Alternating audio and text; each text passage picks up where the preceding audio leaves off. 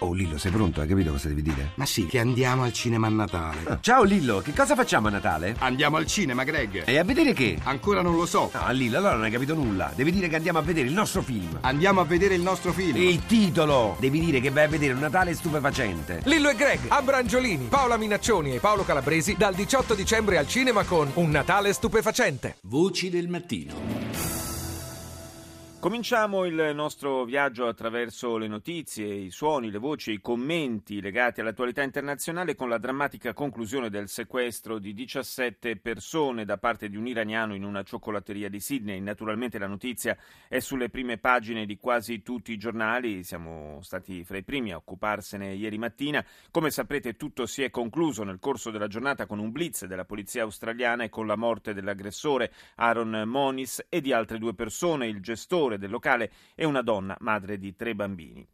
Fa discutere il fatto che il sequestratore, sebbene fosse accusato di omicidio e plurima violenza sessuale, fosse in libertà su cauzione. Il premier Tony Abbott lo ha definito uno squilibrato. These events do demonstrate that even a country as free, as open, as generous questi eventi, ha detto il capo del governo, dimostrano che perfino un paese libero, aperto, generoso e sicuro come il nostro è vulnerabile di fronte ad atti di violenza motivata politicamente, ma ci ricorda anche, ha detto Abbott, che l'Australia e gli australiani sono pronti a rispondere. La vicenda è stata seguita in tutto il mondo con il fiato sospeso. Ecco il commento del premier britannico David Cameron. Well, it's obviously very concerning what's taking place, and it's a reminder, albeit on the other side of the world, but a country that's very close to all our hearts. Ovviamente quanto è accaduto è molto preoccupante, ha detto Cameron, e sebbene sia avvenuto dall'altra parte del mondo, ma in un paese vicino ai nostri cuori, ci deve ricordare quali siano le minacce che dobbiamo affrontare avendo a che fare con il terrorismo di matrice islamista.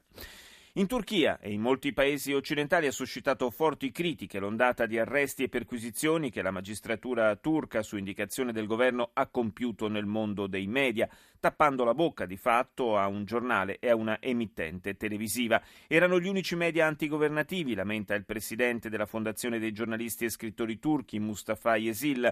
Milioni di persone si esprimevano attraverso di loro. Il regime autocratico, controllato da una sola persona, ha aggiunto, vuole evitare anche anche questo, ma la gente non ha intenzione di permetterlo. Le parole del capo dello Stato, Tayyip Erdogan, tuttavia, non lasciano molti margini di manovra. Bütün bu yaşananlar normalleşme sürecidir. Quello che stiamo compiendo è un processo di normalizzazione, ha dichiarato Erdogan. Stiamo piantando i semi della nuova Turchia quelli che sono coinvolti in relazioni e affari sporchi con la speranza di far tornare indietro il paese stanno ricevendo la risposta necessaria e così sarà anche in futuro. Erdogan non è stato tenero neppure con l'Europa, affermando che l'Unione Europea dovrebbe pensare agli affari propri invece che ficcare il naso nelle questioni interne della Turchia. Anche la Francia, dopo la protesta messa in scena ieri dai tassisti di Parigi, si avvia a mettere al bando Uber, il servizio alternativo di trasporto urbano utilizzabile attraverso una app sullo smartphone. Il Ministero dell'Interno ha annunciato lo stop dal primo gennaio e Le Monde si domanda finora Uber è stato davvero legale?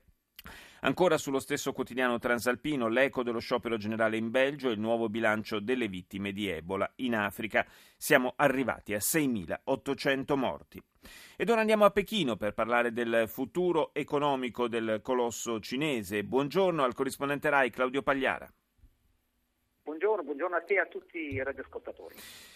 La Cina, secondo quanto scriveva qualche quotidiano europeo già la scorsa settimana, anche se eh, forse non, non, è stato ancora sancito ufficialmente, ma di fatto è la prima economia mondiale.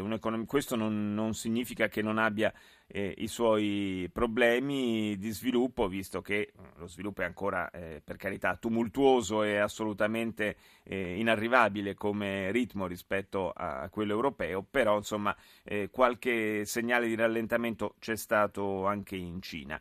Quali sono le prospettive per il 2015? Sì, certamente. Innanzitutto eh, la Cina, prima potenza economica eh, mondiale per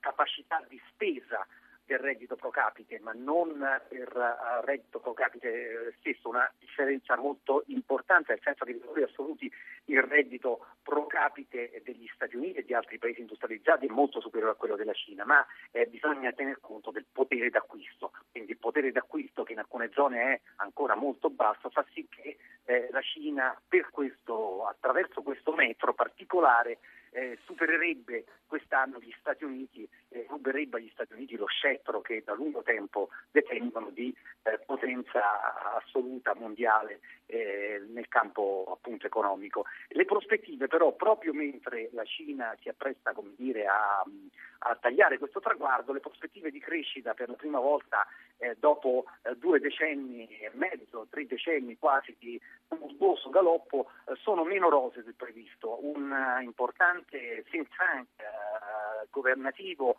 si è riunito nei giorni scorsi qui a Pechino per tracciare quelle che poi a marzo saranno le linee ufficiali della uh, politica economica cinese. Da quella che è trapelato l'obiettivo di crescita per il prossimo anno dovrebbe attestarsi intorno al 7%. Ora è un, naturalmente un miraggio visto eh, dall'ottica italiana o europea, ma per la Cina in realtà è il più basso dato di crescita degli ultimi 24 anni. Eh, questo comporterà certamente delle difficoltà in alcuni settori industriali, in particolare quelli che hanno come dire, eh, fatto sì che la Cina venisse eh, soprannominata fabbrica del mondo, cioè grandi fabbriche certo. ad altissima intensità di lavoro, ma eh, come dire, di qualità magari medio, medio bassa, queste fabbriche mh, probabilmente avranno dei problemi e anche ci potrebbero essere tensioni sul fronte occupazionale. Questo naturalmente preoccupa gli strateghi perché potrebbe mettere in discussione, in pericolo la stabilità di questo enorme paese da un miliardo e 300 milioni di persone. Pechino sta pensando, sta valutando l'opportunità di creare altre tre zone franche in, eh, proprio, sul proprio territorio, c'è già quella di Shanghai, ma eh, da quello che leggo non sembra che gli imprenditori siano particolarmente soddisfatti del, di come funziona. Paolo, è proprio così. È stato annunciato pochi giorni fa eh, un piano di nuove eh, di tre nuove aree di libero scambio per l'esattezza a Tianjin, a Fujian e nel Guangdong.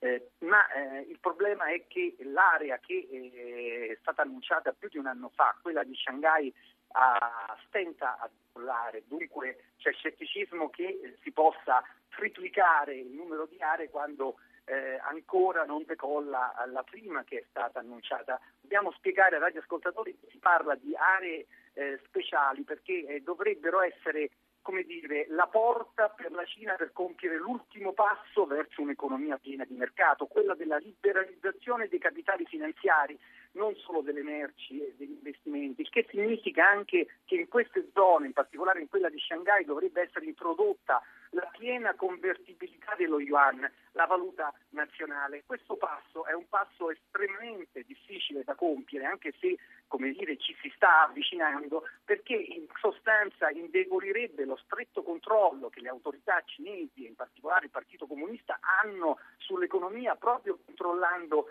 il tasso di cambio dello yuan. È un passo dunque che aprirebbe sì le porte della Cina a una piena economia di mercato e probabilmente attirerebbe grandi capitali, ma sicuramente indebolirebbe quella capacità di guida mm. eh, che il Partito Comunista eh, finora ha. Dunque è un passo difficilissimo per ora i, grandi investitori internazionali stanno a guardare e non hanno lesinato critiche, è vero, eh, sulla lentezza con cui a Shanghai eh, quella promessa fatta si un procede, anno fa sì. eh, si sta attuando. Il sindaco di Shanghai peraltro è intervenuto assicurando che il prossimo anno ci sarà un'accelerazione eh, di questo piano per creare a Shanghai una libera zona di 29 km quadrati, ma eh, la, la superficie è relativamente modesta, parlando di liberalizzazione dei capitali non vuol dire assolutamente nulla, perché una volta che si crea un'area a Shanghai di libero scambio e di piena convertibilità dello yuan, è chiaro che eh, è un posto dove saremmo, saremmo di fronte, certo, saremmo di fronte a una, in qualche modo a una svolta certo. epocale, a una, una, virata decisiva probabilmente per il futuro della Cina.